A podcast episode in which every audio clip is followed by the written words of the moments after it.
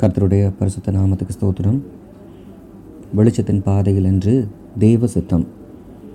மத்திய ஏழு இருபத்தி ஒன்று பரலோகத்தில் இருக்கிற என் பிதாவின் சித்தத்தின்படி செய்கிறவனே பரலோக ராஜ்யத்தில் பிரவேசிப்பான். யோவான் ஒன்பது முப்பத்தி ஒன்று ஒருவன் தேவ பக்தியுள்ளவனாக இருந்து அவருக்கு சித்தமானதை செய்தால் அவனுக்கு செவி கொடுப்பார். லூக்கா பன்னிரெண்டு நாற்பத்தி ஏழு. தன் எஜமானுடைய சித்தத்தை அறிந்தும் ஆயத்தமாயிராமலும் அவனுடைய சித்தத்தின்படி செய்யாமலும் இருந்த ஊழியக்காரன் அநேக அடிகள் அடிக்கப்படுவான்.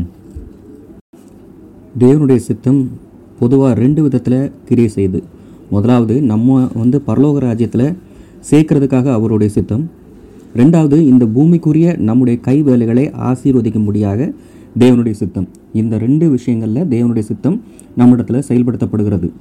தேவனுடைய சித்தம் என்னது அப்படின்னு நாம் தெரிஞ்சுக்கணும்னா முதலாவது பரிசுத்தாவியானவர் நமக்குள்ளே இருக்கணும்.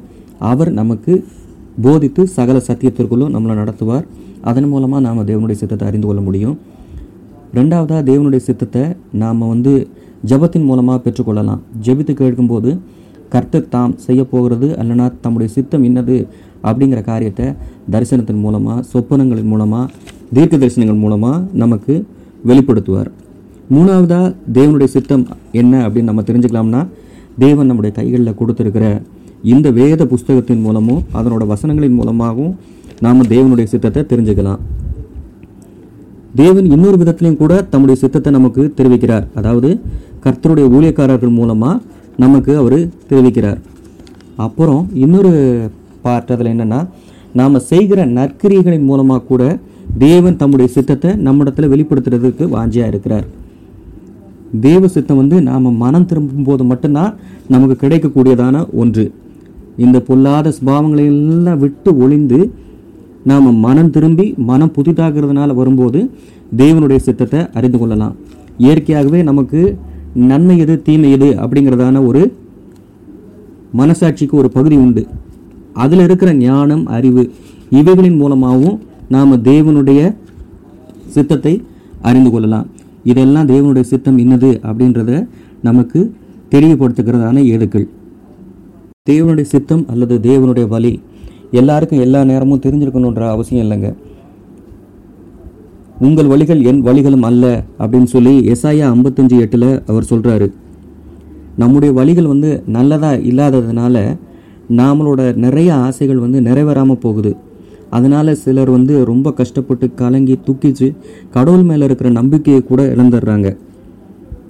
ஆனால் அப்போசனாகிய பவுல் ரோமர் பதினொன்று முப்பத்தி மூணில் என்ன சொல்கிறாருன்னா அவருடைய வழிகள் ஆராயப்படாதவைகள் அப்படின்னு சொல்லி சொல்கிறாரு மேலும் சங்கீதக்காரன் கூட உமது வழி கடலிலும் உமது பாதைகள் திரண்ட தண்ணீர்களிலும் இருந்தது. உமது காலடிகள் தெரியப்படாமற் போயிற்று.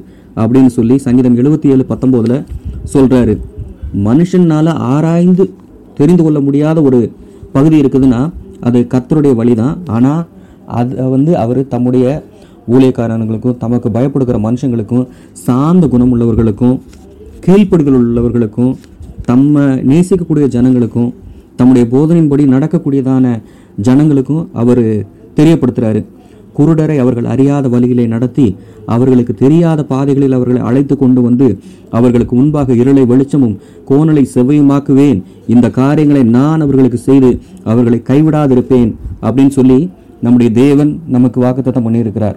தேவனுடைய சித்தம் தன்னை முதலாவது பாவி அப்படின்னு ஒத்துக்கணும். சார்ந்த குணத்தை தெரிஞ்சுக்கணும். கீழ்ப்படுதலை கற்றுக்கொள்ளணும். இப்படி இருக்கிறவங்களுக்கு தேவன் தம்முடைய சித்தத்தை அறிய பண்ணுகிறதுல ரொம்ப ஆசையாக வாஞ்சியாக இருக்கிறார். தேவனுடைய சித்தத்தை செய்கிறது அப்படிங்கிறது வந்து நம்மளுக்கு ரொம்ப ஈஸியான காரியம். நம்ம நல்லா சௌக்கியமாக சந்தோஷமாக இருந்தோன்னா தேவனுடைய சித்தத்தை ரொம்ப ஈஸியாக செய்திருவோம். ஆனால் அப்படி இல்லைங்க. கத்திற்கு பிரியமானவன் அவருக்கு சித்தமானதை பாபிலோனிலே செய்வான் என்று நாம் வாசிக்கிறோம். ஏசாயா நாற்பத்தெட்டு பதினாலில் எல்லாம் நமக்கு சாதகமாக இருக்கும்போது தேவனுடைய சித்தம் செய்கிறத காட்டிலும் எல்லாம் நமக்கு சாதகமாக இல்லை எல்லாம் முரண்பாடாக இருக்குது.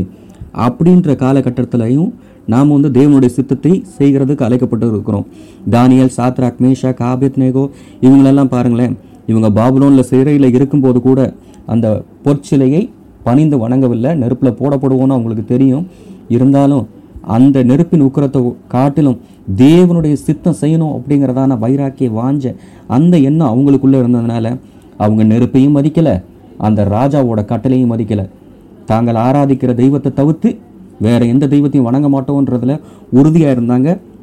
இதனால தான் அங்கே சொல்லப்படுகிறது கத்தருக்கு பிரியமான அவர்களுக்கு சித்தமானதை பாபிலோனிலே செய்வான். இப்படி இந்த உலகத்தில் நாசமான உலகத்தில் இந்த மோசம் போக்குற உலகத்தில் தேவனுக்கு வைராக்கியமாக அவருடைய சித்தத்தை நாம் செய்ய அழைக்கப்பட்டிருக்கிறோம். தேவனுடைய சித்தம் நிறைய இருக்குங்க. அதில் சில காரியங்களை மட்டும் உங்களுக்கு மேற்கோள்களாக காமிக்க விரும்புகிறேன் ஒன்று தீமத்தையும் ரெண்டு நாலு. எல்லா மனுஷரும் ரட்சிக்கப்படுவதும் சத்தியத்தை அறிகிற அறிவை அடைவதும் தேவனுடைய சித்தமாக இருக்கிறது எல்லாவற்றிலேயும் எப்போதும் ஸ்தோத்திரம் பண்ணுவது தேவனுடைய சித்தமாக இருக்கிறது ஒன்று தெசலோனிக்கேயர் அஞ்சு பதினெட்டு. நன்மை செய்வது நன்மை செஞ்சு பாடுபடுறது தேவனுடைய சித்தமாக இருக்கிறது. ஒன்று பேதுரு மூன்று பதினேழு.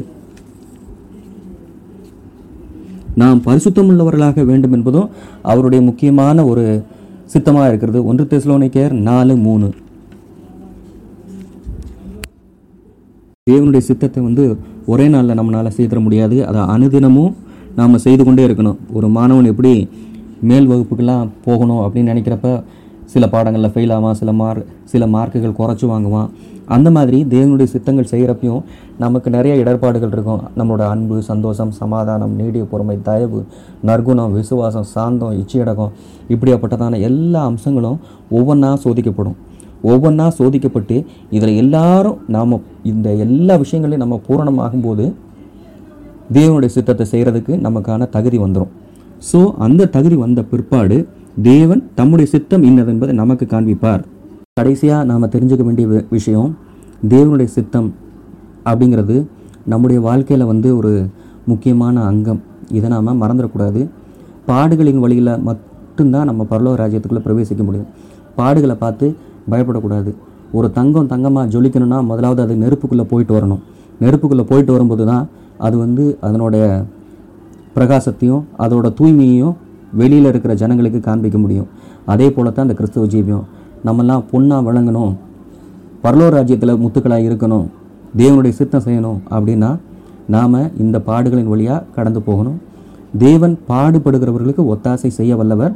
பாடுகளை குறித்து பயப்படணும்னு அவசியம் இல்லை. இந்நாள் வரைக்கும் அவர் நம்ம நடத்தி வந்திருக்கிறார். இனிமேலும் நடத்த வல்லவர்.